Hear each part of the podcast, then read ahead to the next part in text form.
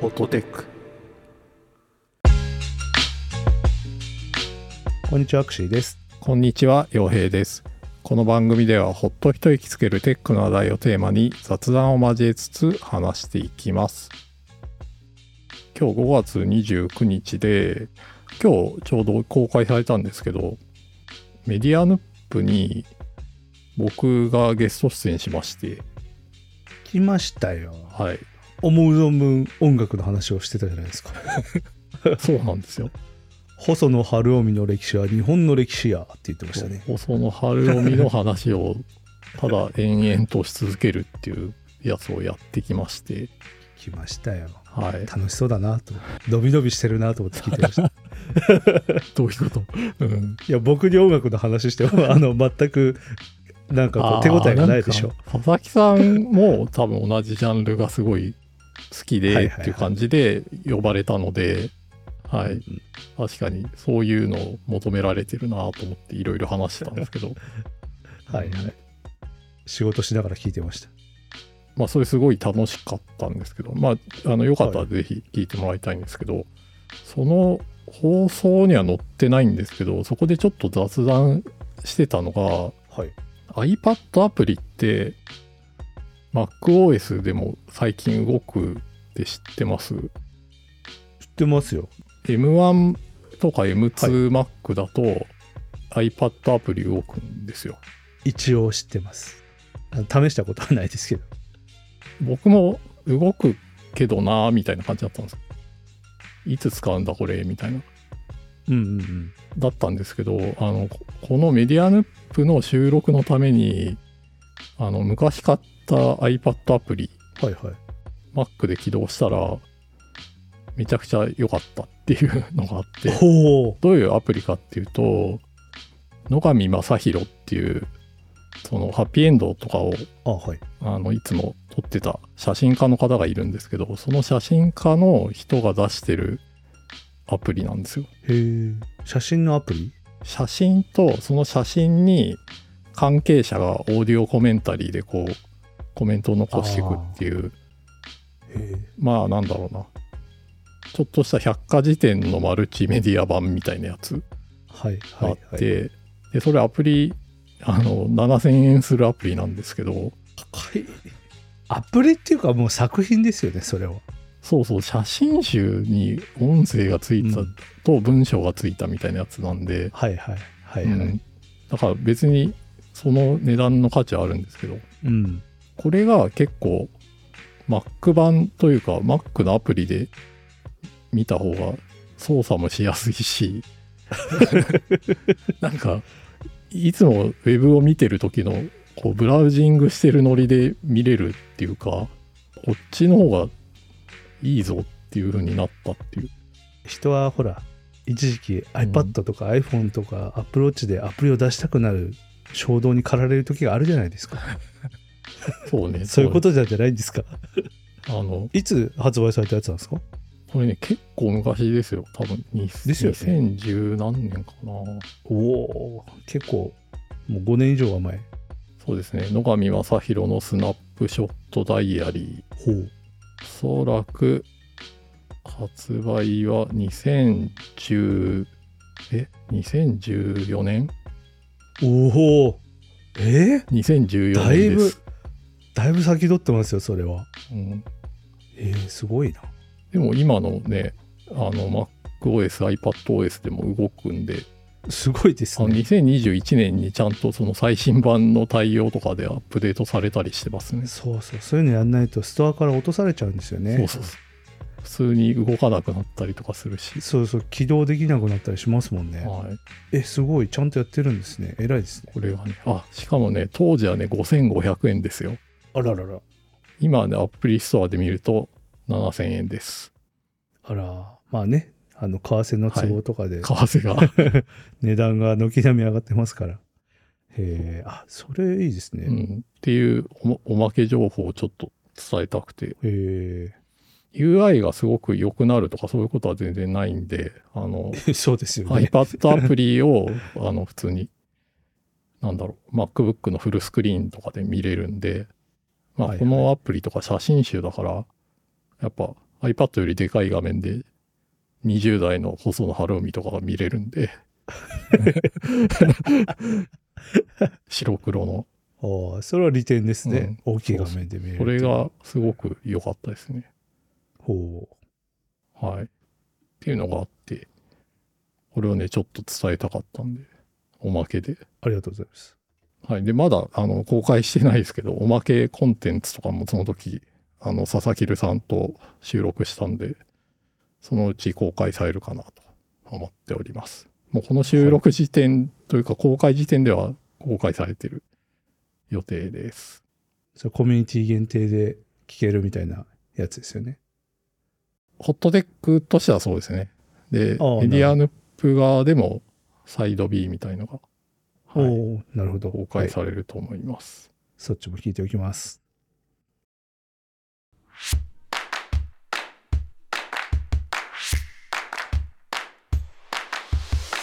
ホットテックでですね、今日ちょっと最近、ホットテックの収録環境でやったことの話を一個しようかなと思ってて、お何の話かっていうと、はい。バックアップはあ。ですね。実はね、ずっと課題だっていう話が、 はい。僕らの中だけでありましたけど。その、ストレージどうすんのみたいなそう。話はありましたからね。 バックアップね、僕ずっと家のそのデータの持ち方とかってそんなに深く考えてなかったんですよ。はいはいはい。まあ iCloud あるし、うん。そんなになんか PC に私的なデータとか入れないタイプだったんで、ああはいはい。まあスマホのバックアップ普通に取れてれば問題ないだろうなぐらいだったんですけど、なんかポッドキャスト始めたら、毎週音声データが増えてくんで すよ。そりゃうね、ん、撮ってますから我々。そう。で、どんどんどんどん増えてって、で、これ割り切そうなんっでて、すよどっかでもう、カンパケしたやつは捨てるかとか思ってたりしたんですけど、はいはいはいいや、でもなんか、オリジナルデータって取っといた方が、やっぱいいよなって思まあって。たまに使えますからね、オリジナルデータ、ね。そうそうそう。うん。わかる。だからもうね、この、増え続ける音声データとどう生きるかみたいな話になっ てて、重いな、テーマが。重いわ。どんどん増えていくとこれってなって、うん。まあそんな話を昔ちょっとホットテックのコミュニティでもぼやいたことがあったんですけど、そしたら、あの、階段の甲斐さんが、はい。まあ僕がちょっとナスでも導入した方がいいのかみたいなことを言ってたら、カイさんが、あの、ナスあるから、いりますみたいな話をしてきて、わかるわ、そのムーブは。そえ、ナスってそんなゴロゴロしてるもんなんだっけってちょっと思ったけど、 してるわ。多分。えと思って、これ結構前の話なんですよ。ちょっと申し訳なかったんですけそど、うですね。僕もそれ見かけたのだいぶ前だよなと思って今聞いてましたけど。うん。あの、うちに送っていただきまして、はいはい。えっ、とね、QNAP の HS210 っていう機種です。聞いてもわかんないけど。はい。急ナップ。うん、QNAP は結構その有名な NAS のメーカーの一つだと思うんですけど、そこのはい製品で、でまあ結構古いっちゃ古いですね。2015年ぐらいのモデルなんですけど、はい。でも全然別のデバイスに保存したいってすごく常々思ってたので、はいはい。それまでずっと MacBook にこう蓄積してっあて、ーはいはい。 iCloud ドライブで、まあ、iCloud にもコピーが上がってるみたいな状態なんですよ。はいでもこのクラウドに同期してるって別にバックアップでも何でもないんで、あ、うーん、考え方によるな。自分で手元で消えたら消えるじゃないですか。オペレーションミスとかして。ああ、はい、消えますうねん。吹っ飛ばしてそもう、だからこれらえバますックアップじゃない んですよ。iCloud ドライブあはー。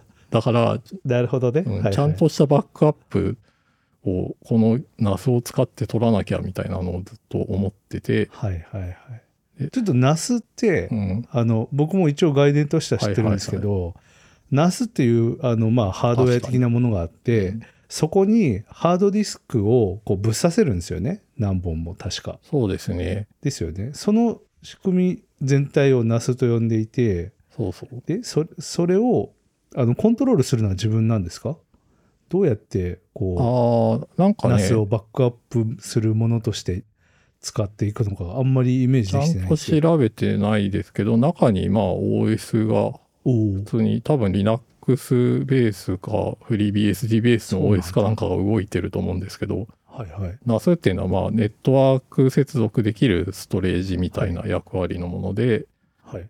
Mac とかだと普通に MacOS のドライブとしてこうマウントできるんでおおファイルコピーとかすればその自分の手元の MacBook の中にあるファイルを NAS 上にこうコピーしたりとかできるんですよ。へえうん、で今のとこは、まあ、普通に定期的にコピーするみたいな手法でやってて、ほうはいはいうん、だから、まあ、このフォトテック収録したら音声ファイルはまあ1回手元の MacBook のドライブの中に入ってそれをまあ編集する前にロジックとかに入れる前にい一旦全部バックアップしちゃうんですよ。はいこれでまた作業に入るみたいなことをやってますね。と NAS にも一回バックアップが取られるそうですそうです。おおはいはいじゃあ最悪途中で何かあってデータが吹っ飛んでパソコン壊れたってなってもそうそうそう。元のデータは確保できてるっていそうですそうです。うんはいはいでこの時になんかそのウェーブファイルっていう一番なんかローデータのはいあの音声ファイルで取っといてるんですけどそれのまんまだとあまりに大きくなってきちゃうんで、うんまあ、FLAC ってフラッグとか F ラッグとか言うんですけど、はいまあ、ロスレス圧縮ってやつですねはいはいそれをかけて、えー、NAS に動かしてるみたいな感じでバックアップを取ってますデータ上は小さくなってるんだけどそうですそうえでっす、と人間に聞こえないところをこうカットしたりする技術でそのデータ量を圧縮するみたいなニュアンスのやつですよねロスレス圧縮はえーっとね、ロスレスなんで、元々のウェブファイルと音質は変わってない。全く変わってない。ただファイルサイズはちっちゃくな る。どうして小さくできる んだじゃあ教えアてルくゴれリズムで頑張ってるからっていう感じだった。 なるほど。どまあでも50%とか40%ぐらいですね。元のサイズの。うん。まあウェブファイルが 単純にでかすぎますからねうん、なるほど MP3 とかだともっともっとちっちゃくなるんですけど、そうですあねっちは比較逆圧縮なんで、うんうん音質もその代わりかなり下がるっていうやつなんで、うんうんうんまあ、それはちょっとできないんで、このフラッグに変換しながらコピーするみたいなことをしてるっていう感じですね。なるほどうん。でね、これでもう完璧なのかって言ったら、まあ完璧じゃないんですよ。完璧を目指しているのかな これはだから今あの考えてるのは、さらに先を考えないといけないって思ってて、はいまあ、なんかこう、321バックアップ戦略みたいな言葉があるんですけど、ちょっと初めて聞いたんで解説してもらっていいですかスリーツワンバックアップ戦略っていうのは、まあ、データのコピーを3つ持つこと。そんなにいるそのうち2つは異なるデバイスにローカルに保存して、それぞれのはいは環境い。に保存して、少なくとも1つはあのオフサイトに保存するっていうことらしいんですね。はあ、なるほど。オフサイトっていうと、まあ、当時だと僕がなんかサーバー管理とかした頃はテープとかはいはだい、とは思うい。んですけど。ありましたうんね。はい。で、ここまですると、いろんな脅威に対応できる であろうってそいうう。ね。やつなんですあよ。の、昨今で言うと DR みたいなね。そうですね。そうそう。別の場所に、なんていう保の存デしておくィザスターリカバリーでしたっそうけ、であの、災害が来て、例えば東日本が壊滅しても、うん西日本でそうそそのうそうバックアップの体制があるから切り替えて、バチッとまた動き始めるよみたいな。そうですね。多分、そういう DR 環境を持ってる企業さんっていうのは多いかなと思うんですけど、個人のポッドキャストで DR を意識してるやつあんまりいないと思いますけどね。宮川ささんぐらいじゃないですか。ん。だからこのね、321バックアップ戦略をしっかりやっていきたいなって。いや、好き思っててにしたらいいですよ。うん好きなことやろうっていうのが僕らのテーマですから、ポッドキャストはね。うん。まあでも結構その違うロケーションにデータのコピーを置くのって難しいじゃんみたいなのいやが前はあった難しいとと思思いうんまですすよよ。まあ今はね、うんクラウドバックアップがあるので、ああ。まあそうですね。よく聞くのは、あの、アマゾンの EC2 とか、AWS の EC2 とか、うんその、安いストレージはいはいはい。に、こう、しょっちゅうデータの出し入れをするわけじゃないから、安く借りられるっていうプランがあると思うんですけど、そういうのにね、その、静的ファイルを置くみたいなのは聞く気がしますけど。そうですね。なんかバックアップ系だといくつかやっぱ有名なやつがあって、まあどれを使うかなっていうのを今は考えてるけど、考えるのも楽しいわけですね。はい。今、データ量どれぐらいなんですかちなみに。あ、今全然大した容量じゃないですね。多分0.1テラとかいってないんじゃないかな。ああ、そんなもんですね。 そんなもんですねって言ったけど、1000ギガと思えば結構多いな。あ、100、100ギガかなだから100 0.1ギテガラ。あ、んそっ。か。100ギガ100ギあガ。そそうんなに、 そんなにって感じですね。ですね。100ギガ超えてたけど、フラッグにコンバートしたんで、うんうん。 40ぐらいになってるって感じですね。おおなるほど。まあいろいろリビルドとかも見ましたけど、バックブレイズっていうほう。やつがおすすめってことでしたね。バックブレイズ。っていうクラウドバックアップのサービスがあって、はい。うん、最高の無制限オンラインバックアップ。これかなへえ。でもね、宮川さんなんて CDN のプロ中のプロだから、そうですね。か 彼が選んでるってことは間違いないってことなんじゃないんですかこれはすごいいいと思いましたね。へえ。まあちょっとデータを失わないようにそうですね。やっていきたいなと。バックブレイズすごいな。ニューヨークタイムズとか、テッククランチ、フォーブスが使ってるそうですよ。はいはい。すごいな。 普通に超メジャーだった。まあちょっとそんな感じで急に音声データをどうやって保存するかを真面目に考えましたっていうのと。いやはい。ー、楽しいですよね。それになってる時。 ナスもなんかいろいろできそうなんで、ちょっと調べたいなとは思いナます。スは容量どれぐらいなんですかどんぐらいのを突っ込んでるんですかこれもう最初から入ってたドライブをただ使ってるので、へえ。これでも2テラないぐらいだったかな。あ、なるほど。うん、1. 点いくつだった気がする。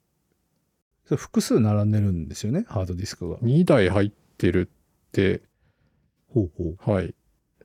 甲斐さんがインプレスに書いた、こ の HS210 の記事に書いてありました。ほうほう。なるほど。ちょっと開けてないんでわからないですけど。なるほど。そう、カイさんね、すごいガジェットというか、ハードウェア全般強いから、何でも詳しいんですよね。そしてたくさん持ってる。確かに。